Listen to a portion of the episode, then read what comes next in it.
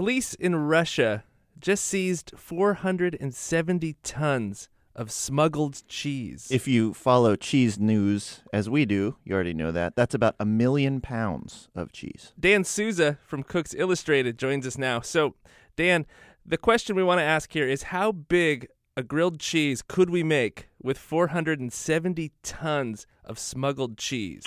That's a really good question. I think that was probably what was on everyone's mind first thing. So I did a little bit of math.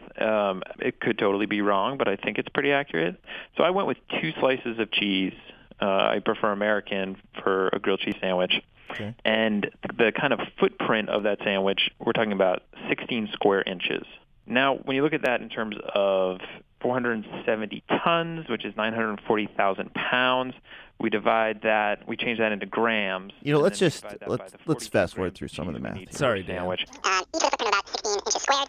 So we're talking about, let me round things up here, about 13 million square feet of bread, and that translates into about 2,563 square miles of bread. Now, interestingly enough, and that's just for a single layer, right? So we would need to double that if we were making these sandwiches, but that covers the land area, and that clocks in just a little bit over the land mass of Delaware. Wow. So that's a really big grilled cheese. This is a sandwich you have to drive from one side of to the other. Yeah, like if you like the edge or you like the center, I mean, you've got to do some traveling to get to your preferred area. How much butter would it take, Dan, to grill this sandwich? All right, that's a good question. Let me think here. So if we have about, let's say, 10 million sandwiches, 2.5 million sticks of butter. Okay. So it's not a healthy sandwich. No, I don't think it's a really healthy sandwich.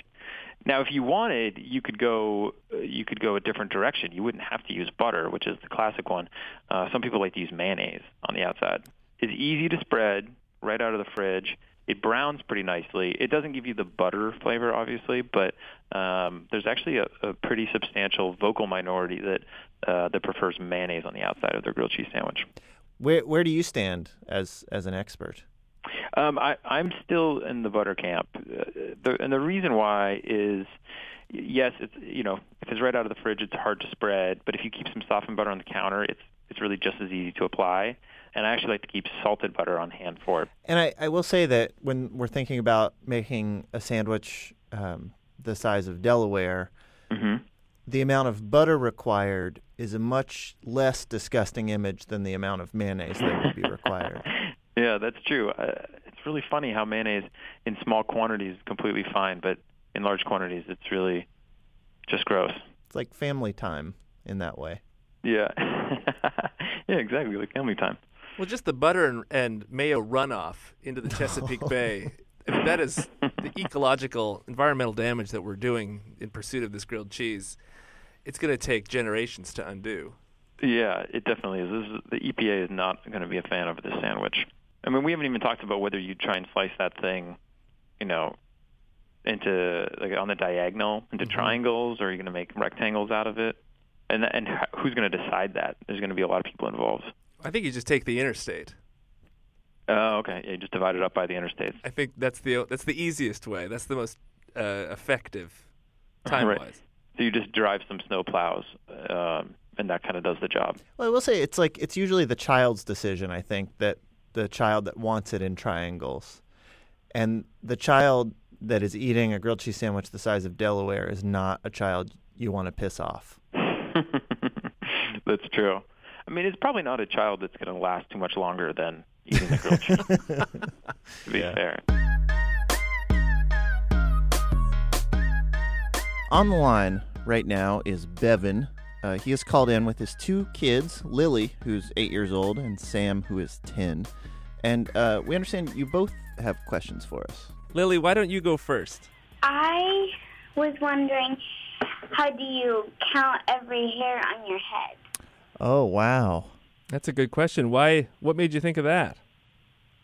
Well, I've always been wondering how many hairs are on my head, and there's so many that it would take really long to count. Yeah, it sure would. If you were to guess how many hairs you have on your head, what would your guess be? 1,822,322.1 billion. That's a lot. And that very is specific. So, Sam, you're there too. Do you have a guess for how many hairs?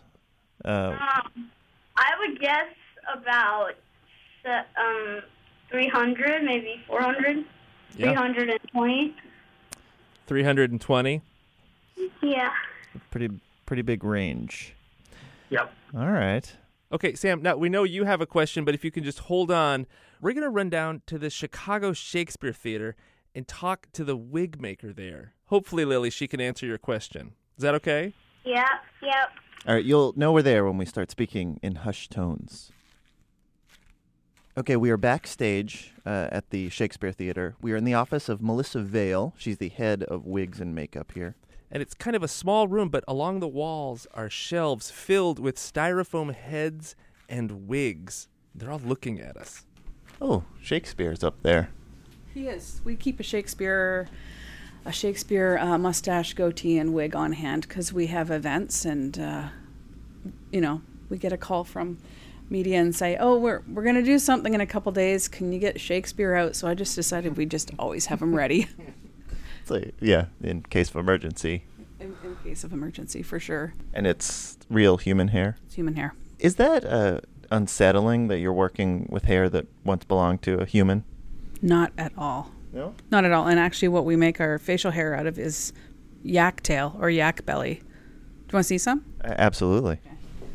This is colored stuff. You can at least feel it. You just reached down and grabbed a box of yak hair.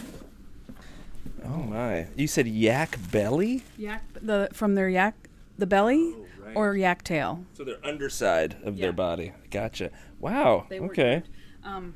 We buy it white and then dye it different colors so we can color mix when we're making facial hair. It's hard to imagine there's a yak in Mongolia. Probably never expects that its belly hair is going to end up on an actor here in Chicago. Born to beard.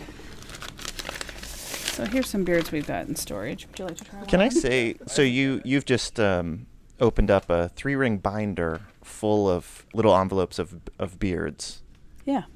We've got a beard one and sideburns and goatees, sets of ones that match, mustaches. So if you wanted to, you could, at the end of the day, put on a cool beard, put on fantastic long eyebrows, and go out into the world in complete disguise and do whatever you wanted. Absolutely. Have you ever done that? Just for work. Yeah. Testing stuff. I don't really go out into disguise. So you've never robbed a bank with an Amish beard? No, not to my recollection. No, I haven't. Okay. So Lily, who I believe is 8 years old, Lily wanted to know, how do you count the hairs on your head? That is so cool. What a neat question, and why she came up with that. And I think my answer would be, for her interest's sake, would be to section her hair in 1-inch little sections and count those. And then all the other sections of her head that are the same density, similar density, to do all of those and multiply that. The front hair is a little thinner, so she could do those separately and get a different count on those. So kind of set up a grid of your head. Sure. Don't you think that would be fun? Yeah, I mean, it feels like that'd be pretty long because you would essentially be counting every hair, right? Yeah, well, it would be tricky because your hair replenishes, so there'd be a lot of little short ones she might not see. She'd probably have to get someone to help her count, but there's a weekend. Okay, Melissa has walked us over to her desk and pulled out a pretty official-looking textbook. This is Milady's Standard. Yeah. Is this like the beauty school? Oh, wow. Yeah, it's the sort of standard thing that anybody would... What page was that on? The average life of hair, it says, is 2 to 4 years. Wait, is this it? Yeah. You want to read that? Sure. All right. This is from the official textbook, Milady's Standard Textbook of Cosmetology. The number of hairs in the head varies with the color of the hair. Oh. I didn't know that. So, for example, blonde, 140,000 hairs. Brown, 110,000. Black hair, 108,000. And gingers, 90,000. Huh. It's more than my guess. That sound you're hearing is Melissa brushing a wig. It's the sound of a wig being brushed. It's really the only available sound effect in a story about wigs. But it's really effective for capturing the scene.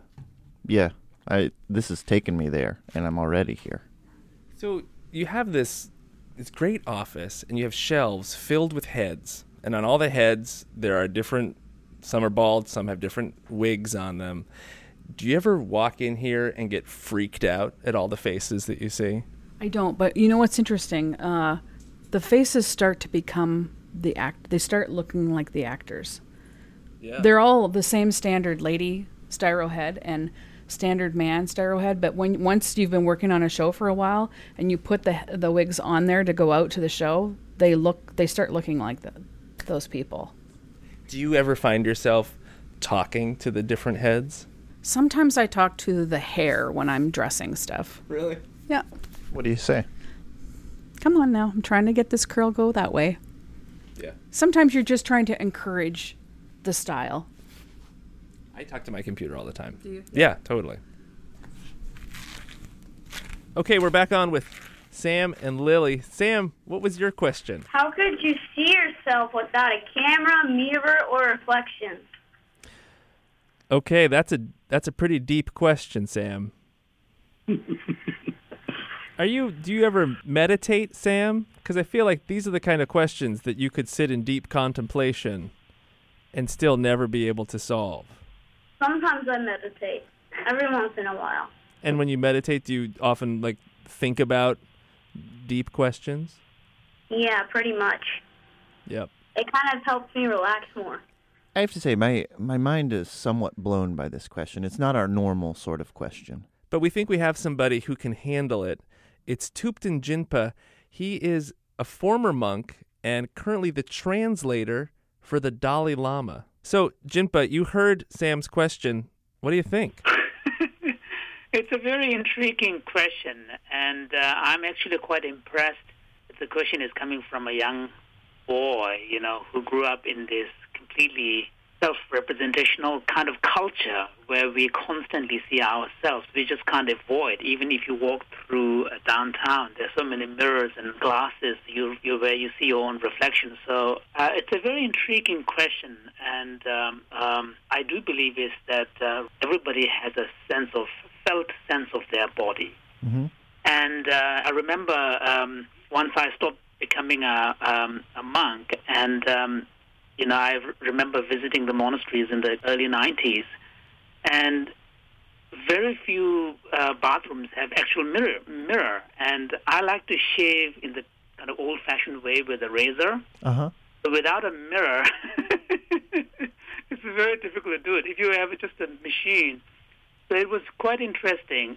Well, Jinpa, do you want to say anything? Do you want to address Sam and maybe give him an idea of how he could see himself without camera, mirror, or reflection? I think one thing that would be helpful is probably trying to do a kind of a thought experiment where don't have a mirror and then close his eyes and try to feel the body. The scientists talk about, each of us have a kind of a body map, actually various body maps within us that represents our sense of our body to us. So now that since he himself came up with this very intriguing question, he could use thought experiment or trying to see if he can, without looking himself in the mirror, closing his eyes and just breathing, see if he can feel, more about his body than he would normally do so. I keep thinking we're talking about Sam's question about seeing yourself without a camera, mirror, or reflection. And the three of us here, I don't know what you look like, Jinpa, and you don't know what we look like. Realize we're having a conversation where we're kind of getting to know each other without any visual representation.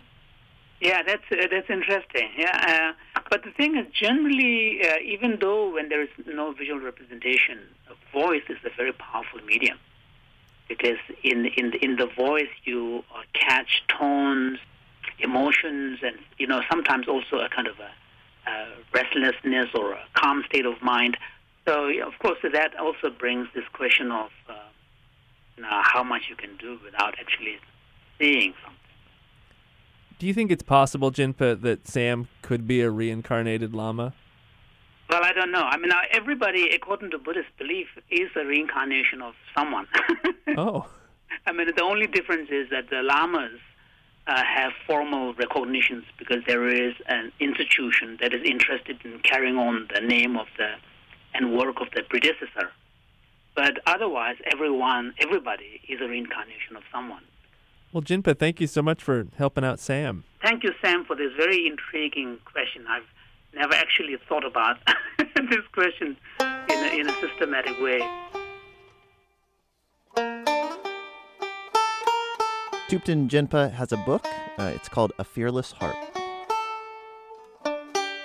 It's now the part of our show where we'd like to hit the pause button and tell you about our sponsors. Don't actually hit the pause button, or you won't hear this sponsorship announcement.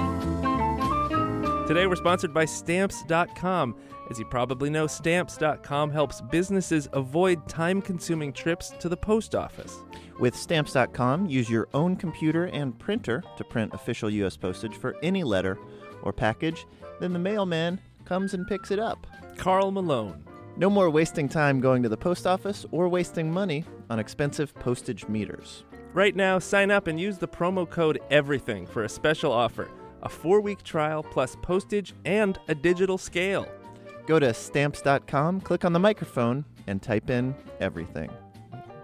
Support this week also comes from Getty Images. Great photography has the power to move culture, highlight injustice, bring understanding, and change minds. Getty Images believes that the difference between looking and seeing is the power of the image. Getty Images provides the highest quality collection of images from world-renowned artists, curated with expertise. Visit GettyImages.com and see what an image can do.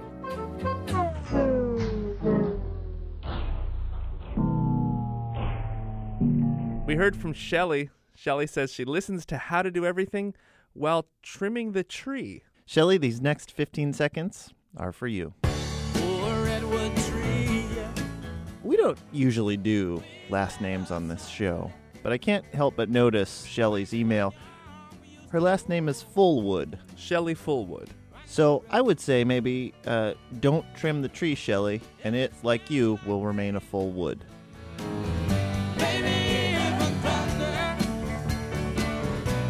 Hey, clearly if you're listening to this, you don't mind nerds talking in your ears. There are more out there. Check out the newest podcast from NPR. It's called Hidden Brain. On the latest episode, Shankar Vedantam looks at the consequences of near misses and the surprising way these losses can motivate us. Not unlike the Utah Jazz near miss in the 1997 NBA Finals. Plus, country singer Casey Musgraves joins Shankar to talk about her new album and play a game of Mad Scientist. Don't miss it. You can listen now on the NPR One app, iTunes, or wherever you listen to podcasts. Where else would it be? Stitcher. A lot of people are using Looped or right now. Oh, is that right? Yeah.